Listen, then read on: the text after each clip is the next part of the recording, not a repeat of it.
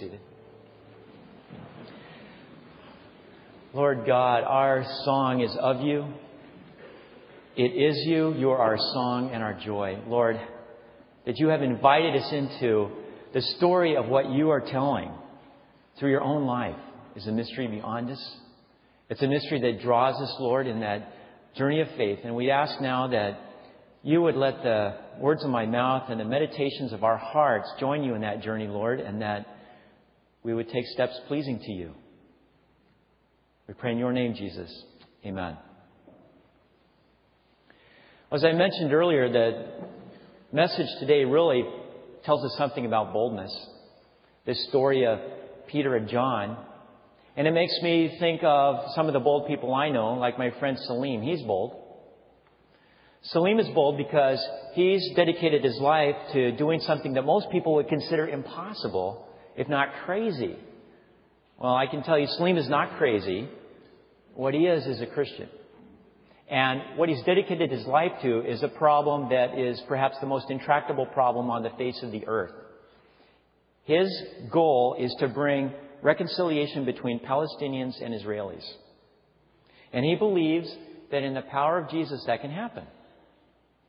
So what he does is he takes young people, he recruits them out of the Palestinian Arab churches and out of the Israeli Messianic Jewish churches, and he takes them out in the desert together for a week.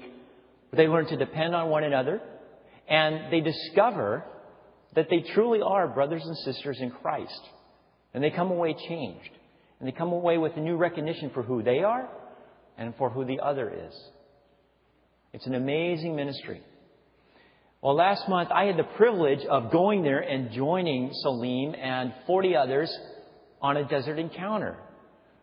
There were a third of us Palestinian, there were a third Israeli, and there were a third internationals like me. And we spent the week hiking and riding camels and worshiping together out in the desert. And it was a powerful experience. It was an experience in the faith journey. But the first couple days I was there, I wasn't so sure. I actually was having a hard time imagining that the very sand in the very desert that I was walking in was the same desert that Abraham and Isaac and Jacob had walked through. And I was trying to wrap my mind around the idea of God who would speak to a particular man named Abraham at a particular time, in a particular place, and that through that one man's faith, all the earth would be blessed and bring about the salvation that God was to send through Jesus. I was having a hard time bridging the gap between the story I read in the Bible and myself. And being right there in the Holy Land wasn't some kind of automatic booster shot to my faith. My faith did come away strengthened, but it was, it was by, for a different reason, very different reasons. It came away strengthened because I was caught up in the middle of a story that God was telling through these people that I was with. And it was being immersed in that story that is the life changing experience, I think, for all of us. I think it's the same way for my friend Salim. I don't believe he's bold because he lives in Jerusalem and so he's constantly in touch with the first century church through the history of it. It's surrounding him. And I don't think it's because his roots are as a Palestinian Arab Christian that his ethnic and cultural roots date back to the very first century church. I don't think that's it either. I think his faith comes from living in the middle of something God is doing, the most amazing thing that God truly does bring people together who by no other reason would come together. I mean, look at it. Everything about their culture, their identity, their history, their teaching, their upbringing, the messages they hear, everything is stacked against these people ever being reconciled. They are literally taught to be enemies. But in Jesus Christ, they come together, they're embracing one another and forgiving one another and worshiping God together, singing out in the desert in, in Hebrew and Arabic and English. And we had Muslim families gathered around in the open air worship. And you should have seen the way that the men would come up to the perimeter of where we were. And the look in their eyes. And so it makes you realize that people all over the earth are the same. We all want to hear some good news. We all want to, to see that God's love really does change the world. And the only way this happens is in Jesus. There is no other name. There is no other way. It's a living proof that Jesus really did come to save the world. And I want to believe that. Not only do I want to believe it, but I want to live a life that shows I believe it. And I want, I want to live a grace filled life that, that shares it with other people. That's exciting living. That's the kind of adventure that God has invited us into. That's what I see in Peter and John, in the story that Terry just read for us. But I know I'm not Peter. I may be a Peter wannabe. I mean, I, I want to see the glory and I, I, I want to see the living proof of the gospel worked out in people's lives and reconciliation and healings taking place and, and people coming to know Jesus. And, and I, I want to see all that and be part of that. But I'm no Peter. I'm not even, I'm no John. And I don't want to go around and get myself arrested for my preaching either. But there's still something in this story that just grabs me and that, that I think we all need to learn something from. It's a story that is a turning of a new chapter in the life of the church. Look at what happens. In the history of the early church in Acts, the church goes from this little ragtag band of believers to this world covering movement. And this is a turning point right here. Because this is the first time that the followers of Jesus go out and they get themselves arrested. And what did they do? Well, let me set the stage for you. To do that, we need to turn back one chapter to the beginning of chapter 3, and you can just read along with me. Beginning of chapter 3.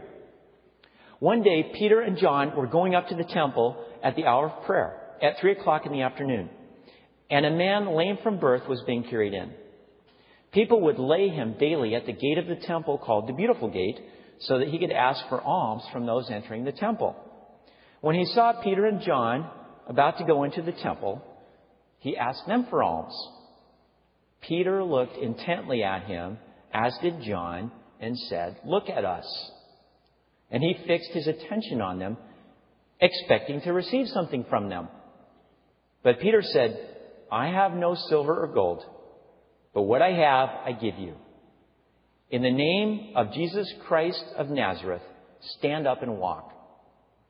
And he took him by the right hand and raised him up. And immediately his feet and ankles were made strong. And then this man goes leaping and jumping and he clings to Peter and John. They go into the temple and there's a crowd forming and Peter has to explain what's going on. And he says this, you Israelites, why do you wonder at this? Or why do you stare at us as though by our own power or piety we had made him walk? God raised Jesus from the dead. To this we are witnesses. And by faith in his name, his name itself has made this man strong, whom you see and know. And the faith that is through Jesus has given him this perfect health in the presence of all of you.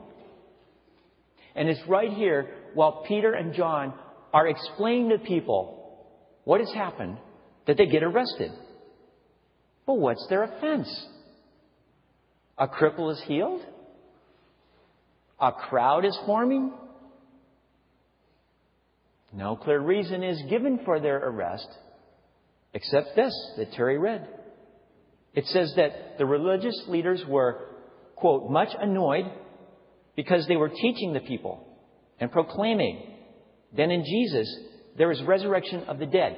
And you know, the same thing is happening all over the world today. Wherever you find people being arrested and thrown in jail for preaching Jesus, resurrection of the dead, you will find a church that has boldness in the Holy Spirit. You will find amazing things happening in the life of the church. You will find healings happening. It's happening now around the world. So their offense was that. It was teaching that message. It wasn't stirring up the crowd. It wasn't healing somebody. Inciting a crowd might have been enough to frighten the authorities, might have been enough to get them in trouble. But the thing that really torques the high priest is that they're preaching Jesus raised from the dead. Now, get this right. Pay attention to this. It's these two things. Jesus, the name of Jesus, and the resurrection combined that causes the trouble. If you just take the name of Jesus by itself, what harm have you done? After all, you can just throw him in the ring with all the other great spiritual teachers and gurus and pretenders. And he becomes one more of the many. There's no, nothing offensive about that. Or you could talk about resurrection. What's so offensive about that? It's just another word for that kind of mystical idea that so many people share that there's life after death and there's something eternal about that life. But it's when you take these two things together, the name of Jesus and the resurrection, and you combine them, that you hit the trouble and you've done something that overturns all the powers and authorities and dominions and rulers and principalities that people are going to raise up of themselves. All those things are overthrown. All the powers of darkness are overthrown when you combine Jesus and raised from the dead. That's why it's a dangerous idea. That's why Peter and John got arrested. That was a direct affront, not just to these high priests, but to all powers on the face of the earth. Because there's a higher authority that they've all got an answer to. Now, allow me to stop right here because it's very easy at this point to say, oh, yeah, but that's, it's, all, it's a myth. That's the story that his followers made up. And there's no proof of it. Well, maybe not. But I find the evidence pretty compelling. And look at it this way. If there were one shred of evidence to the contrary, don't you think it would have been used here by the high priest? This stuff all happened right before their eyes in Jerusalem. And look who Peter and John are talking to. They're talking to Annas and Caiaphas, the very two high priests who handed Jesus over to be crucified. Those are the people he's talking to.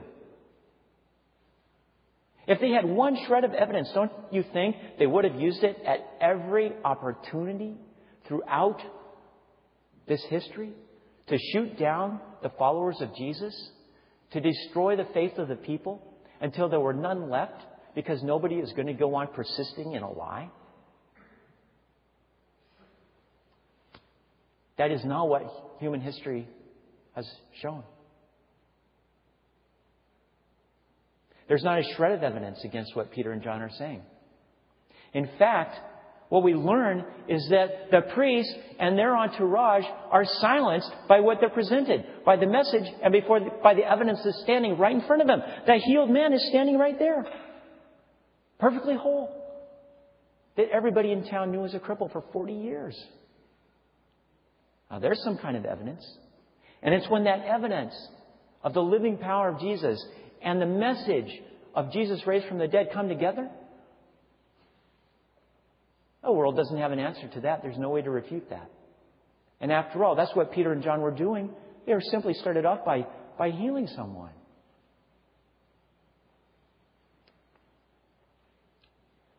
But that simple witness overturns all powers of the world. And Peter was bold enough to say so right here. But I still got to wonder is that boldness just for Peter? Or is it just for John? And what is it with John anyway? I mean, we keep hearing Peter and John, Peter and John. Peter and John did this, Peter and John said that. But what did John say? I mean, he's not even quoted. He apparently didn't say anything memorable. But you know, I have a feeling that Peter wouldn't have said anything memorable either. And that Peter wouldn't have been so bold if John hadn't been standing there right alongside him the whole time. You know, sometimes the most powerful witness is the silent witness of just taking a stand and standing there. People will notice it. God will use it. You don't always have to say something about it. A silent stand can bring down the walls of injustice. And Peter and John are modeling that kind of witness to us, both kinds. And so I want to look where they both got that boldness from. Where does it come from? Because I know it's not something we manufacture for ourselves. It's not a case of screwing up our courage in the morning, getting ready to face the world by popping in a motivational cassette tape of Zig Ziglar or Oprah or Dr. Phil. They may have great things to teach us. They may, they may even teach us things that are worth believing in. But we don't believe in Dr. Phil. That's not the source of this kind of boldness. This is something entirely different. This is the kind of boldness from believing in someone, from believing in someone named Jesus. It's not the kind of boldness that comes from screwing up our courage by getting ourselves motivated to believe in ourselves and to believe in our power to go out and do what we need to do. No. In fact, we may not feel the courage to go out and do it. We may not even feel that way. But we still believe that there is a Savior, and His name is Jesus. And He can redeem whatever situation we're in. That's boldness. And people who believe that are dangerous people. They're not dangerous in the ordinary sense of the word. They're not dangerous because they're going to hurt someone.